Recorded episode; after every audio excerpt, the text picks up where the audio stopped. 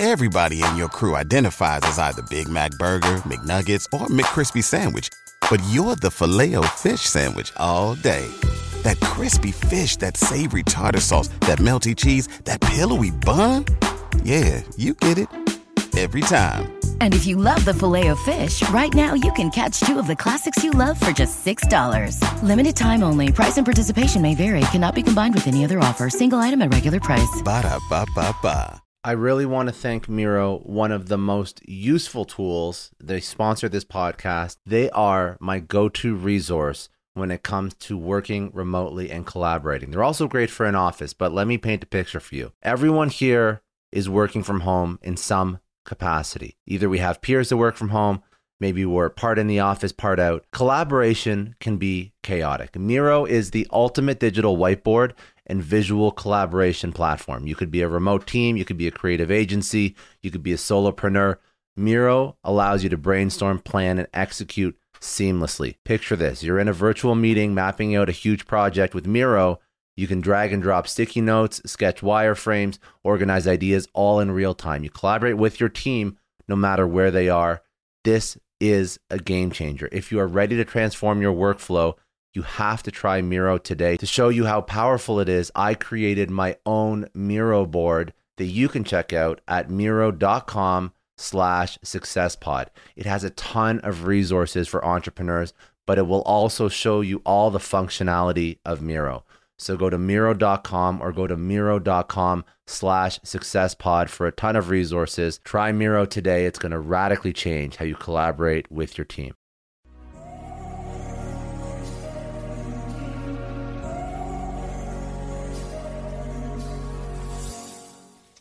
Welcome to Lessons episodes of Success Story, part of the HubSpot podcast network. These Lessons episodes will be shorter conversations with past guests, valued members of the Success Story community, and myself. They'll be focused on teaching you actionable, insightful takeaways that you can use to upskill your personal and professional life. Let's go through the stuff that you built and either purposefully or accidentally, what did you learn? So both times were accidents. And I think that's part of my success was I never led with I want to make money. It was I love dance so much. How do I continue this while I go to school and then get a real job? And then it was I didn't realize this, but I actually grew up in an entrepreneurial family. So my parents and grandparents, they had a construction business, still have it over 50 years old right now. So I lived and breathed small business and I didn't really even put that together growing up, right? I just got to hear conversations. So what happened was I realized more than liking dance, I love business. I love strategy. I love all the things.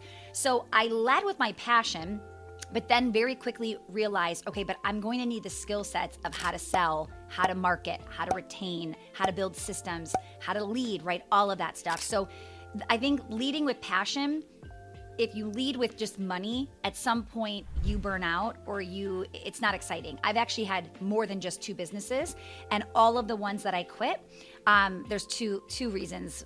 Either one, there was partners involved, and I highly recommend do not get involved with partners. Or number two, I thought, ooh, I'm gonna make a lot of money over here. And I jumped on something hot and trendy at that time.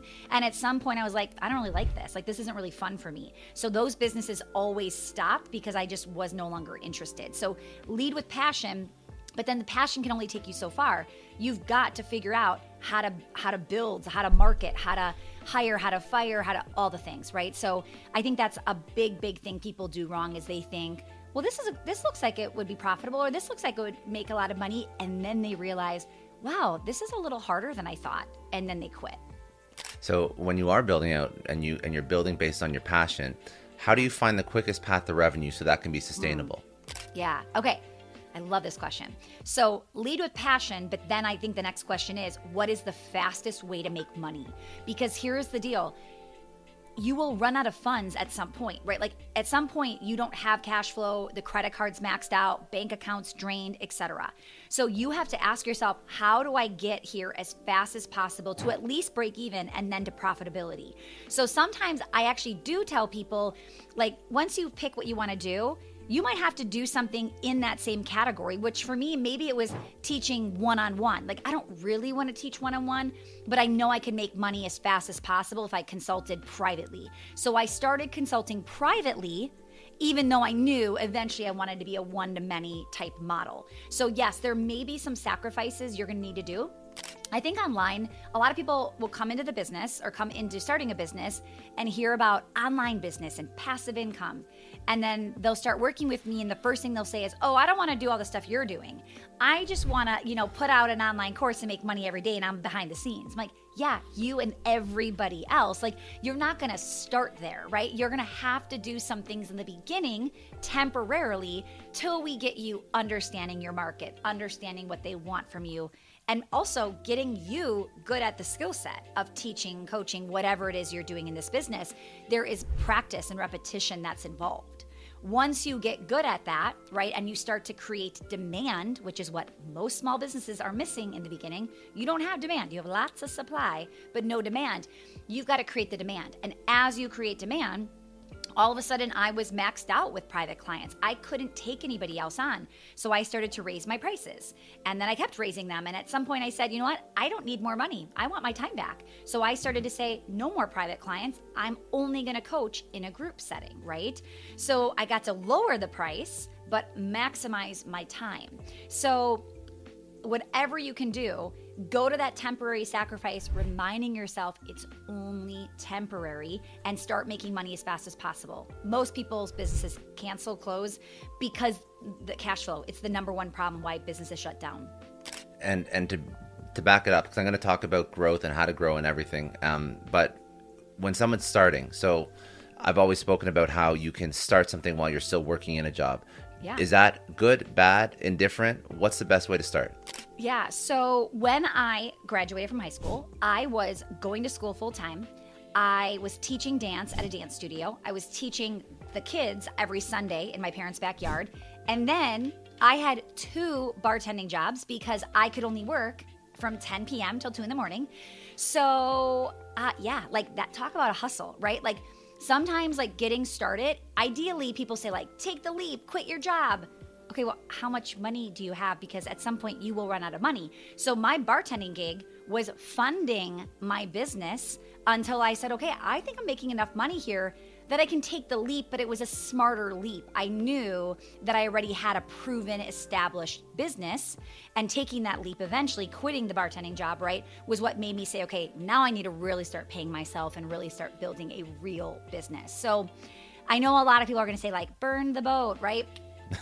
I do think though you've got to look at how much money are you sitting on? Do you do you have I mean, if you're going to use credit cards, some people don't want to go into credit card debt. So you've got to be really smart about what you're going to do if this is going to be your full thing.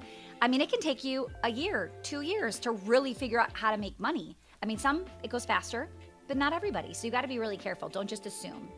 And I want to like point out like there's you were talking about like uh, like coaching businesses and, and service based business, but also like widgets that you can sell, like or yeah. it could be a technical person who wants to develop yeah. an app. Like the, these. Yeah. So first, find somebody that you can model. Right. Find something that's already working.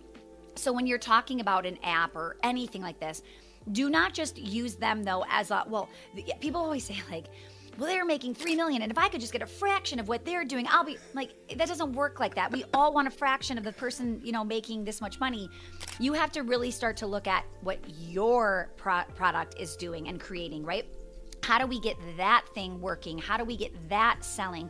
So the first thing you want to do is look for a model don't copy but start to really understand in a few different different competitors what you think is working, what you think is missing, what you're reading on reviews, what they're loving, what they're not loving, right? I mean, we get to cheat. We get to go look at reviews on lots of different platforms and we can see some honest reviews of loved it, but wish it had this, you know, really liked it or really liked this about it that's where you start to take that information and create your own version that looks different.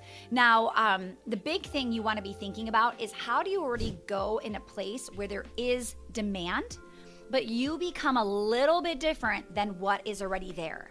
If you try to become so what we call blue ocean, which is based on a book blue ocean, which is talking about go where it's not saturated. But if you go where it's really not saturated, is there even enough demand? Do you have to educate people on you need this, right? So go where there's already a red ocean and there's a lot of demand, right? But you go in and you be the different offer that nobody has seen before, right? Make your app, make your course, make your service, your product so different than anything that is out there. And that information it might come from you, but a lot of times it comes from the user. It comes from the person that's already using it or needs it. So you really want to do that market research. And you don't have to have clients for that. You get to go into other people's Facebook groups, other people's forums, and you get to look at all of that information to take that and create whatever it is you're selling.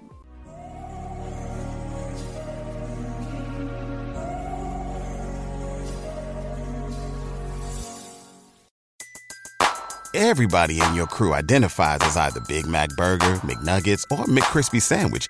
But you're the Filet-O-Fish Sandwich all day.